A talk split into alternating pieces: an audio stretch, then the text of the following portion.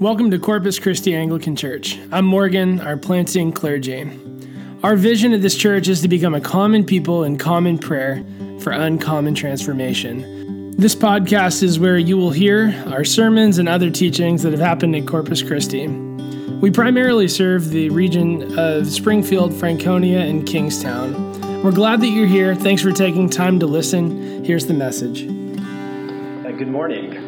Good morning. Thank you all for being here again. Welcome to Corpus Christi Anglican Church. My name is Father Ryan Betway, and I'm, uh, I am one of the pastors here, and uh, very excited to be a part of uh, this worship service during this Easter tide, where we are worshiping um, in this unique season of our lives, and uh, it's it's a unique space. It's a unique uh, moment where each of us, we're each coming and we're bringing uh, who we are in Christ and, and where uh, and the things that we are bringing in today, we are bringing into our worship and also into our witness to Jesus Christ of our Christian life. Uh, and we're not just doing that individually, but we're doing it together, collectively. Uh, and, and that's the main point of our passage today, 1 Peter 2, verses 1 through 12, that the Christian life in the light is one of worship and witness. Uh, and that is to say that we are living the Christian life together. Uh, and it is a joy. So, uh, with that, if you would please join with me as we, uh, in a word of prayer, as we go together to God's Word. In the name of the Father, and the Son, and the Holy Spirit. Amen. Amen. Lord, may the words of my mouth and meditation of my heart be acceptable in your sight. O Lord, my rock and my redeemer. Amen. Amen. We all know the saying that uh, one man's trash is another man's treasure. Uh, and this hit home to me uh, no harder than when I started composting.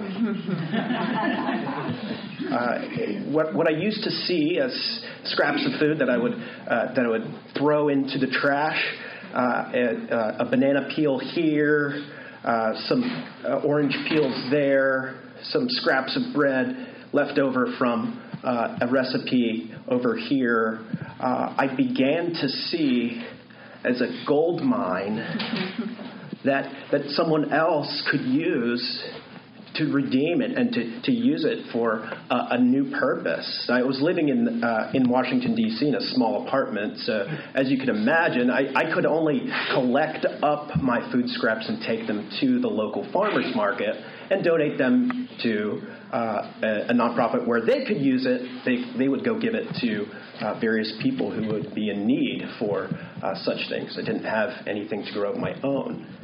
And then I, uh, with uh, about a year and a half ago, I moved, uh, and we uh, we have more space now. And so, uh, of course, immediately I thought, yes, I get to have an awesome compost heap, which is, I'm sure, exactly what my wife was thinking too. and lo and behold, what I originally imagined as a awesome compost heap has become three awesome compost heaps. I still haven't gotten to the point of actually gardening, but I have amazing compost when I do finally get around to it. If anybody needs some, please come and ask me. Using using the the, the, the scraps of uh, of things that others would just merely throw away, like leaves and grass clippings and food scraps, it, it became somewhat of an obsession to me. And, and I realized there was something in this practice that, that screamed out to me uh, about the, the idea of redeeming that which was, uh, was thrown out, to see it used for a new purpose, to, to, to see it used for uh, some kind of cycle other than to merely go to the landfill or, or to, to simply create uh, more obstacles for others, but actually to be used for a new purpose. And that's what we see here in this passage as well. The, most famous and obvious example of that, the stone that the builders rejected, has become the cornerstone.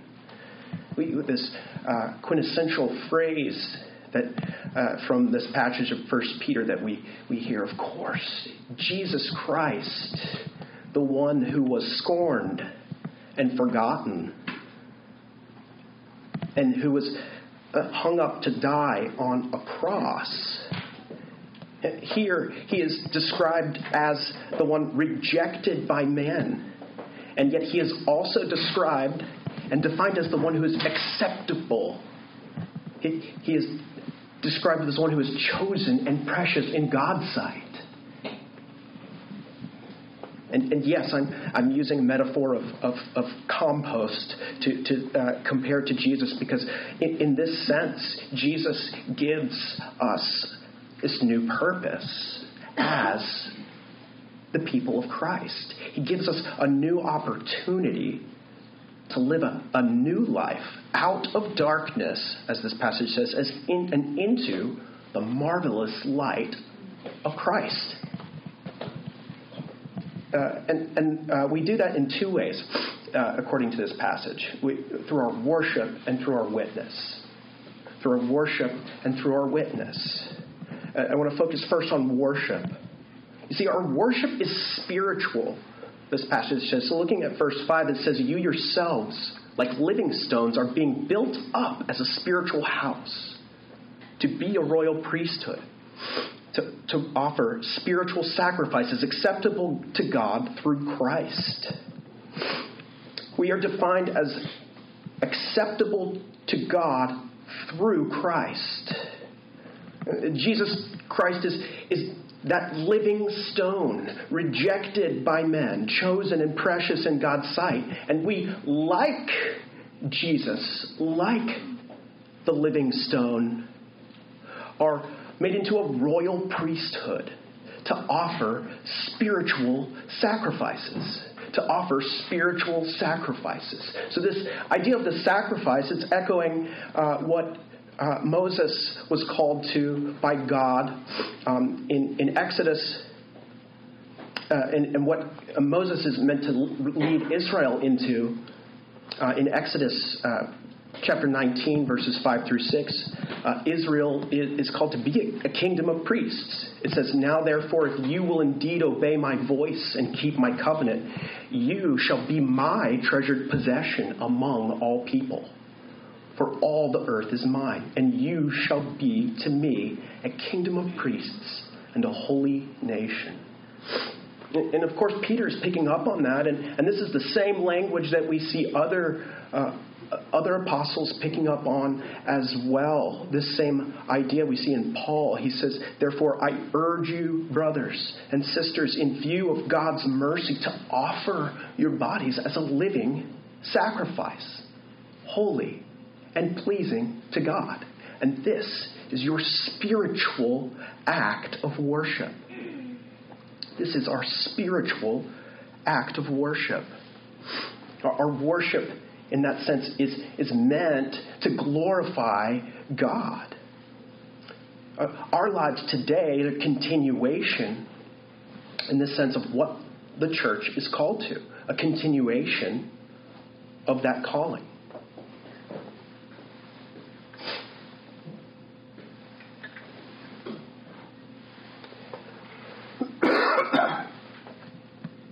Sorry about that. And uh, we, as this kingdom of priests, participate in this spiritual worship. And it, when, when, we're coming here together, um, we, we, recognize that our worship is uh, not just spiritual, but it's collective as well. You see, we come in as individuals, of course, and, and, and we're coming, uh, maybe you're coming today just full of the Spirit and alive and ready to lift holy hands. You're ready, you've come with a song and a hymn and spiritual songs to encourage your brothers and sisters, and you are ready to be here and to build one another up. Or maybe you came here today uh, like barely by the skin of your teeth and are ready to leave immediately after the service because uh, you don't really want to interact with anyone. Um, and, and I just want to say to you, where, wherever you're coming today, praise be to God. You are here. You are here in the worship of God's holy people. You are here to receive from Him and to build one another up one way or the other. It does not matter if you have come ready or if you have come tired and lonely and afraid and by the skin of your teeth. You are here and you have come. And this passage says, when, as you come to him, the one living stone rejected, you yourselves, like living stones, are being built up. You see, our worship is ongoing. See, as we come to Christ, as we come, our worship is like living stones, like a house. It's growing. It's so much greater is the temple of God than, than a building that is made by human hands, the church of Christ. We come and we worship together the, I don't know, quick count, like 30 something plus the kids. I don't know, that's up to the greeters and, and things they can take to count. But we come, it's not just us and it's not just the Anglican communion. It's not even just the church of Christ that's here on earth, but it is all of the house of God who together with the angels and the archangels and all the company of heaven singing, Holy, holy, holy is the Lord God Almighty who was and is to come. Praise be to God. And we worship, we participate in that. So, so thank you. Thank you for coming. Thank you for worshiping Jesus. And, and, and I invite you to participate even deeper in that worship today. You see, the church, um, in our catechism, it says, What is the church? The church is the whole community of faithful Christians in heaven and on earth, called and formed by God into one people. Thank you for being a part of the church. The church on earth gathers to worship God in word and sacrament to serve God and neighbor, and to proclaim the gospel to the ends of the earth. And so, yes and amen, we are here. And, and we worship God. Yes, today, but each and every day. The, the other thing that we recognize as a, a people, uh, as, a, as a church, as the, the body of Christ, the Corpus Christi, if you will, is that we are, are living a life in the light to, um, to worship and witness. See, our, our witness um, in this passage, Peter is, is really clear about uh, a, a, pretty clear de- demarcation between believer and unbeliever. He, he uses that language, uh, so I'm going to use that language. Uh, it makes us uncomfortable sometimes to make those clear demarcations. But again, the reason is because he wants to make very clear that not only should it be internally something that we, we know and understand, uh, that we, that we uh, ha- have worked out these things inside, but that it's something that people should see in us as well. That, that, that they should know the difference. And it's, it's not just like, oh, the church are people who get into their silos and go worship, and then they stay there, and the rest of the world is outside that. No, they, they should be able to recognize us by our love. They should be able to recognize the witness that we have, is that they should be able to recognize it, as it says here in this passage. The emphasis is on belief in the living stone, Jesus Christ. So, belief or unbelief. See, as Christians, witnessing to Christ means that we have to be prepared to live a costly life. Uh, sometimes witnessing to Jesus is as simple as people knowing that we are Christians and us not being rude. And, and oftentimes, that's a lot harder. I'm dead serious. That's a lot harder than convincing myself that I would be a martyr for Jesus. A lot harder. See, our witness is how we live with our neighbors in our household. Uh, it would be a lot easier if God just said, hey, we'll deal with me and you in our hearts, right? And then, and then that's it. But he said, no, you love the Lord your God with all your heart, soul, mind, and strength, and your neighbor as yourself. Do you see? That's our calling. It's the neighbor as yourself part that I struggle with. I don't know about you guys. I, I, I and, and what we recognize is that this calling to witness is one of uh, one of uh, the, the conflict of our hearts, even to love God Himself. Uh, Aristides of Athens uh, um, wrote this to the Emperor Hadrian in Rome in the second century uh, about what the what it meant to witness as a Christian, and he's this is a time when Christians are um, being persecuted by the, for the government, but he's just trying to explain essentially to the emperor like, hey, this is what we're doing, this is what we are trying to live out. And it says this Christians have the commands of the Lord Jesus the Messiah himself etched into their hearts. They keep these commandments looking forward to the resurrection of the dead and the life of the world to come. They do not engage in adultery or sexual immorality. They do not bear false witness. Neither do they covet that which belongs to others. They honor father and mother, love their neighbors judge according to justice, and do not do to others anything that they do not wish to be done to them. Are you blushing yet? Because I'm terrified and guilty of everything here. But I'll continue. They comfort those who injure them, even trying to win them over as their friends. They are eager to do good to their enemies they are gentle and easy to approach with an appeal. They abstain from unlawful lifestyles and all impurity. They neither neglect the widow or oppress the orphan. What each one has, he is willing to give freely to care for the one who has nothing.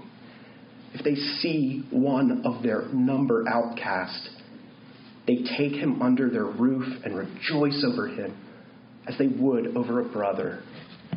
They call themselves brothers not according to the flesh, but according to the Spirit. They are even prepared to sacrifice their lives for the sake of the Messiah. Again, I think it's a lot easier to relate to the notion of, that he mentions at the end to die for Jesus than it is to be approachable to someone who disagrees with me or even hates me to pray for them rather than scorn for them or, or to slander them with someone else afterwards. And I am guilty, brothers and sisters, of this in my own lives, in my own life. But I am also humbled that still my calling is to witness to the living God. While I struggle, I still am able to strain, as Peter is calling this church to, to struggle more, to die the thousand deaths. I'm daily called to live, walking with those who are called to serve, who I'm called to walk with. When I was going to, um, when I was in college, I, I felt called to go uh, abroad for ministry, and I went to a, a conference in Colorado and uh, for two days, and the the conference was aimed at those who are trying to discern a call to um, a, uh, a, certain ministry called Young Life. And um, I was so excited. I had so many ideas and I was ready to go. And I was so prepared to, to go. I said, Jesus, take me where you're calling me to witness to your glory. What will you have with me? Where will you send me? I am yours. I am ready. Take me. And, and, to be clear, I did go abroad and became, you know, a, a, missionary for a couple of years in East Asia. But that day on the on the plane while I was flying, the only thing that came to my head was go home and talk to your dad. And I was like, no, that's not what I meant. Like, I mean, like, where are you sending me, Jesus? I'm ready to go. I'm ready to witness to your glory. It's like, I, I need you to go forgive your father. And I need you to ask your father for forgiveness. I'm like, no, that's, that's not what I meant. I'm ready to witness to your glory, to preach to the nations. Where will you send me? To 8294 Deep Valley Court. No, that, that is where my parents live. But, and, and, I, and I did. I, I was like, Dad, I don't know how to do this. But and to be honest, that conversation took about five years and still ongoing in its own way as that often happens, but that was so much harder than going to East Asia for me. And, and that is the calling that we have to witness to His glory in and of itself. And, and I just want to lead, and I just want to end you with this that, in, in, that one of our most powerful elements of witness that we're called to is the sacraments, to the reconciliation that we have that um, this is a, a, a, quote from Herman, Herman a, a theologian, uh, and he says this um, The sacraments do not work faith, but reinforce it, as a wedding ring reinforces love. They bestow on us the same Christ in another way and by another road, and so strengthen our faith. They renew the believer's covenant with God, and they strengthen them in the communion of Christ. Join them more closely to each other. They set them apart in the world and witness to angels and to fellow human beings, showing that they are the people of God, the church of Christ, the communion of saints. And so, brothers and sisters, let us worship and witness today as we come to the table that we would be transformed together that we be transformed within the life of the church through the reading of our scriptures and through our receiving of our sacraments, through our worship and our prayer today, and through the fellowship of our people in loving worship and witness to the world. Jesus, may we witness to you and worship you as God and King today. Call each of us and collectively. Amen. Amen.